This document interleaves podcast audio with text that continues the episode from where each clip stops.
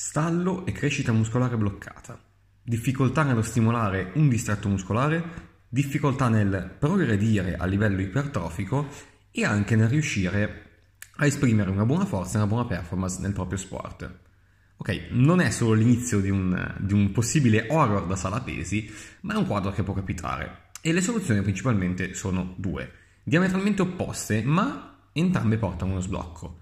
La prima è dare una maggior stimolazione durante il singolo allenamento. Insomma, vado ad aumentare l'intensità, aumentare l'effort che io vado a mettere nell'allenamento e ottengo uno sblocco. Oppure posso allenarmi più spesso, quindi aumento il numero di sedute, aumento il volume di allenamento.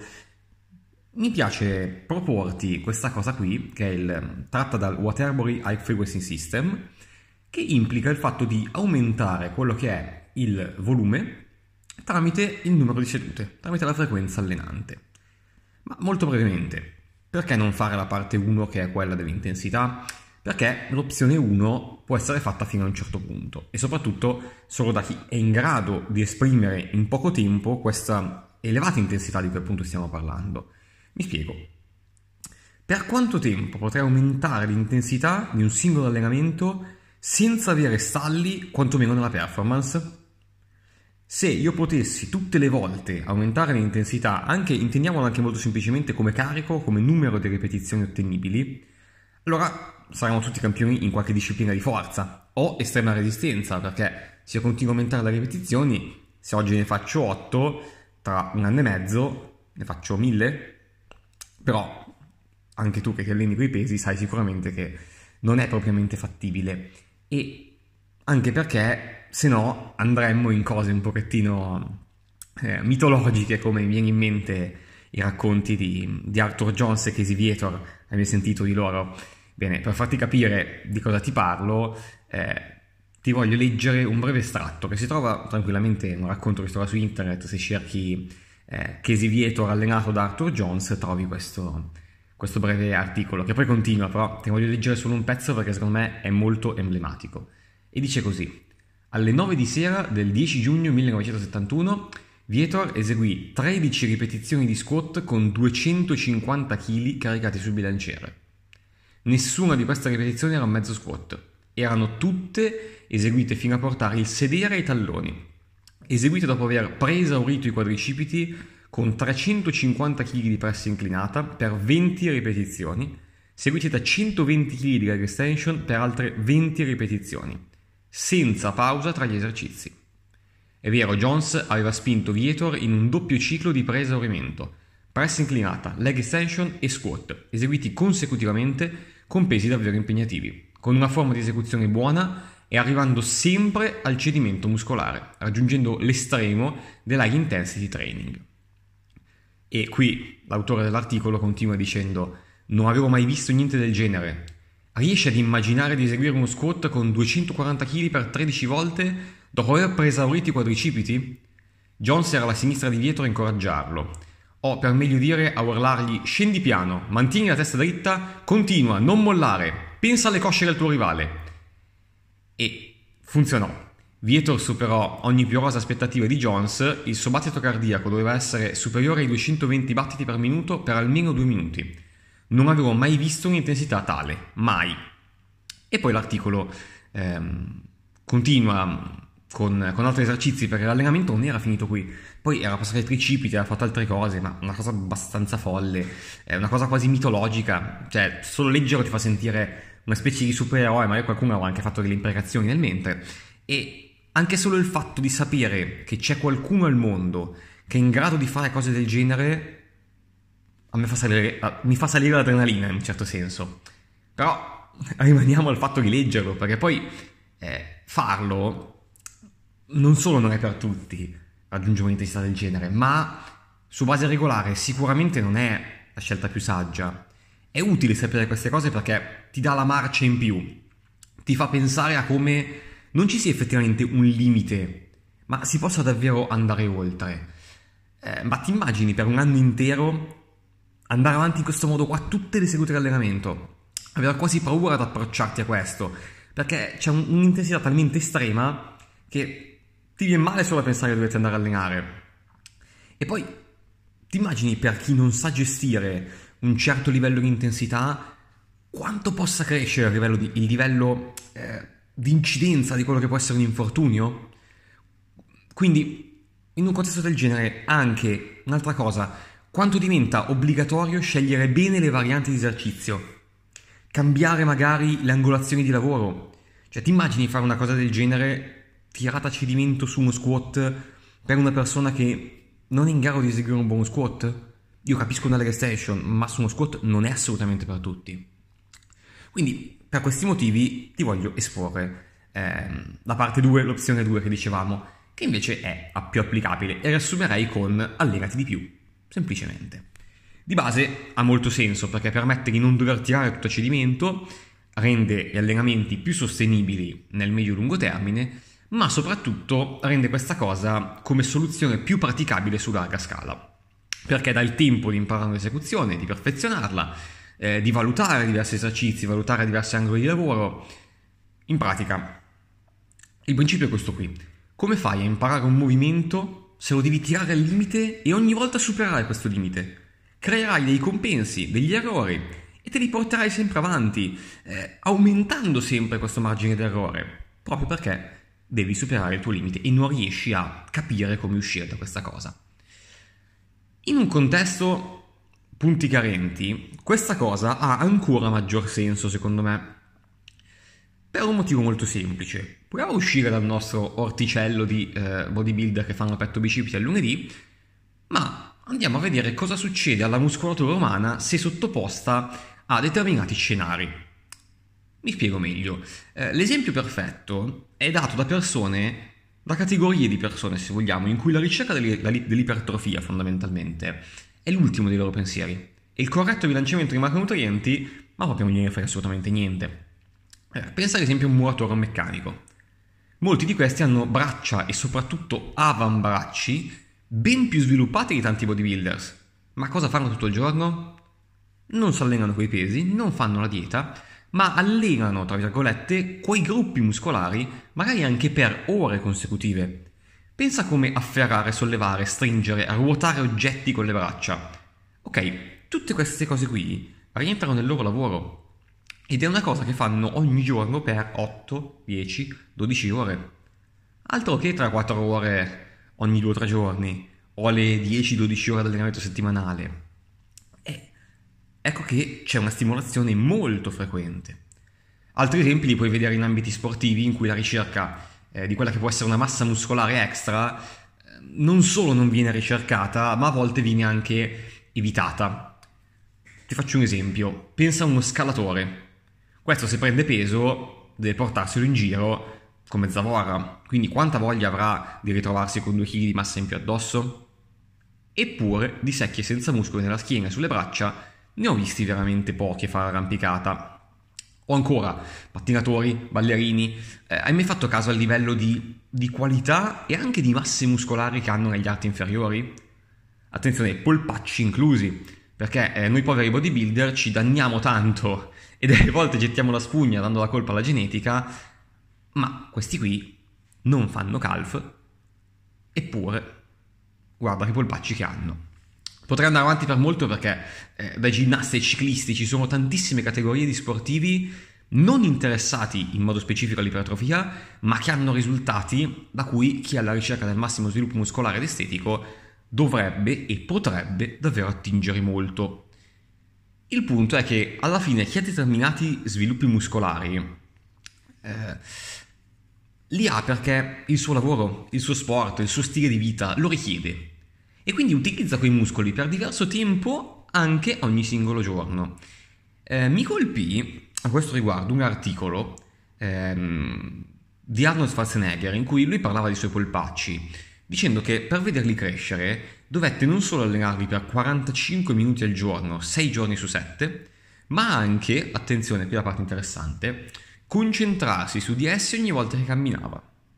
In pratica lui diceva che faceva uno sforzo cosciente per andare sulle punte ogni passo che faceva. Quindi quasi una cosa forzata. No, senza quasi, una cosa forzata.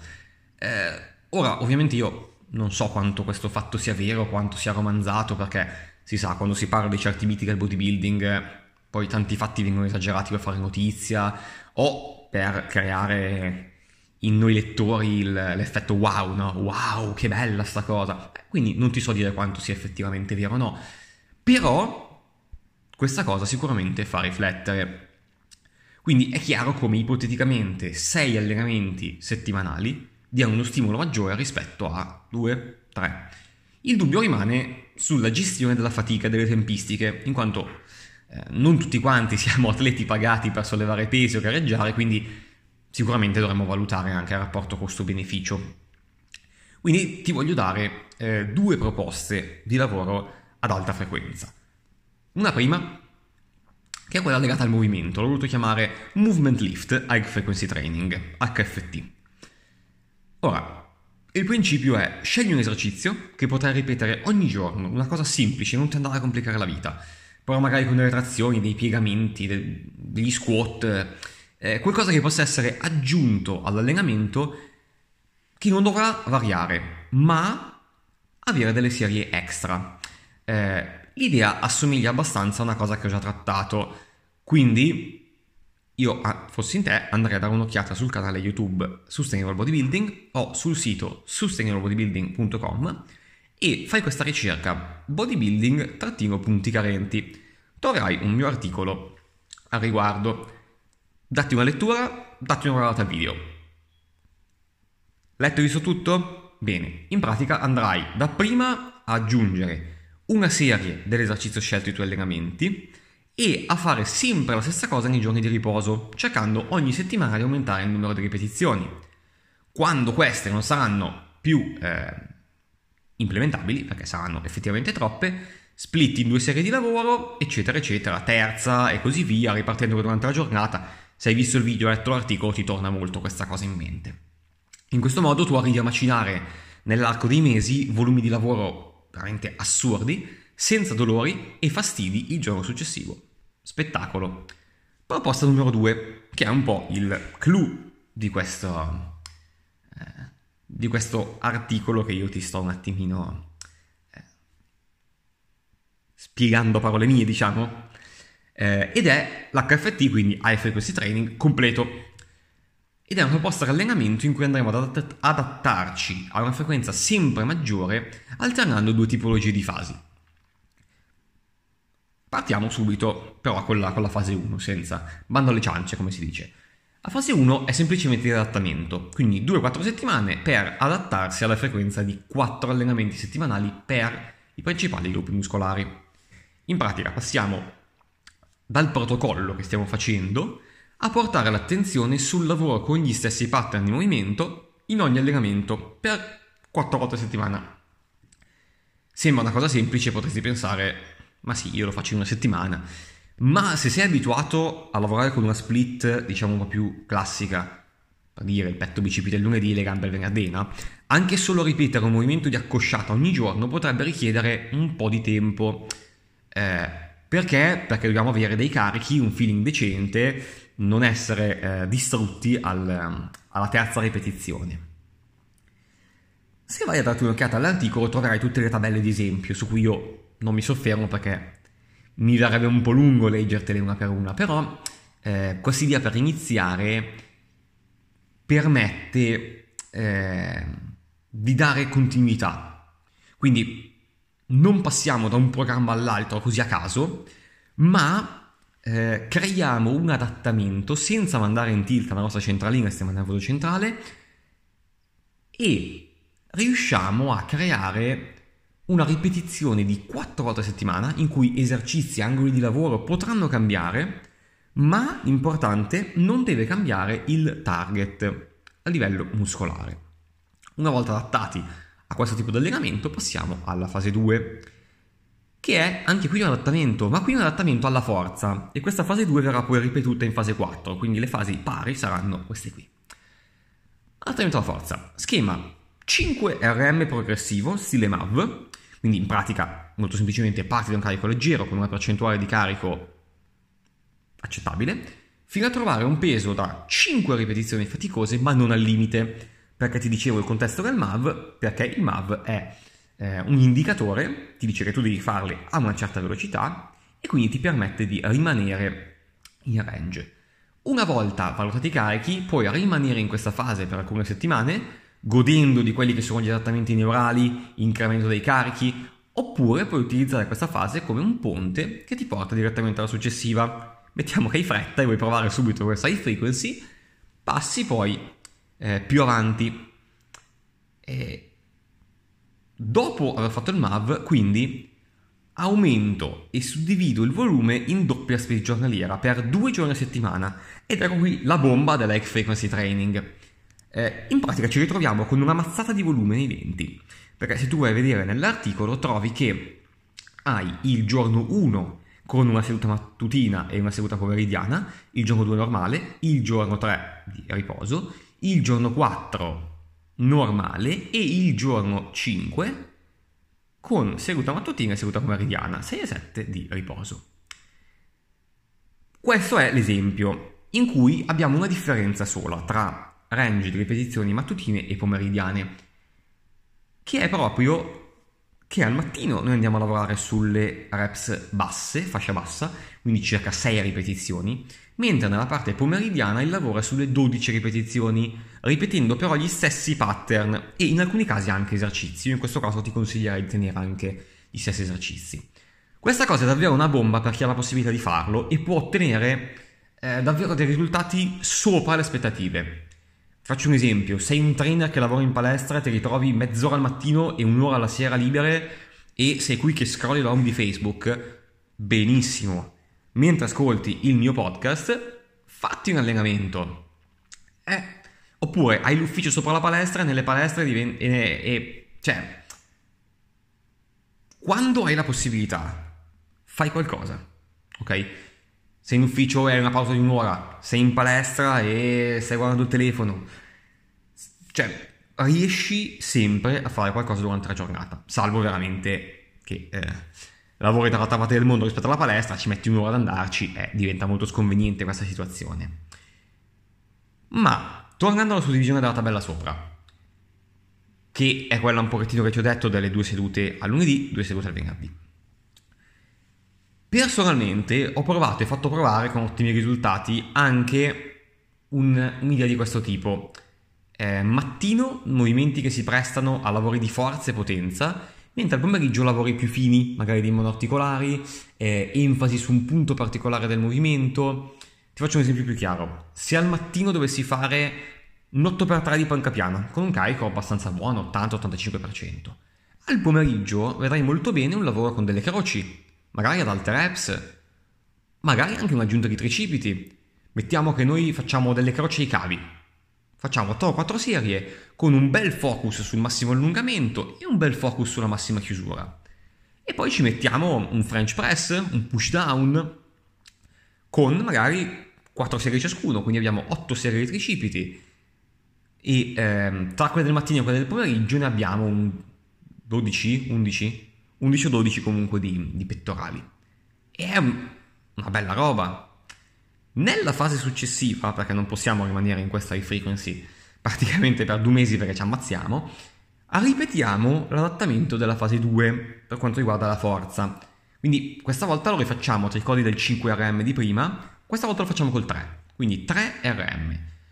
In questo caso l'adattamento è su una fase già consolidata, quindi dovrebbe essere pressoché immediato per il principio che uno stimolo introdotto e fatto conoscere precedentemente, se io lo vado a richiamare, tranquillamente viene ripreso, riconosciuto e dà degli, degli ottimi risultati. Infatti da qui passiamo dal 5RM al 3RM. Nulla vieta di ripetere il 5RM, non lo vedo molto, molto utile come progressione, però si può fare. Stesse considerazioni fatte prima, uso un metodo per esempio un MAV, per esempio un ramping, eh, però legato all'autoregolazione, tale che non mi porti a, a, dover per forza utilizzare un carico troppo elevato rispetto alle mie possibilità durante la giornata. Ricerco una fatica sempre non al limite, essendo sempre in alta frequenza, e ricerco un eh, potenziamento post attivazione per poi crearci un bel volume dopo. Eh, ora, l'applicazione di questa cosa qua potrebbe davvero essere quasi infinita. Quindi io non ti voglio dare uno schema nel quale dover eh, restare inchiodato, ma ti voglio solo dare un, un pattern di ragionamento. Quindi dopo aver fatto questo 3RM, io posso andare a volumizzare tutto quello che c'è dopo, posso andare a lavorare sui monoarticolari che abbiamo detto prima, però questa volta noi torneremo alle 4 sedute settimanali senza la doppia giornaliera.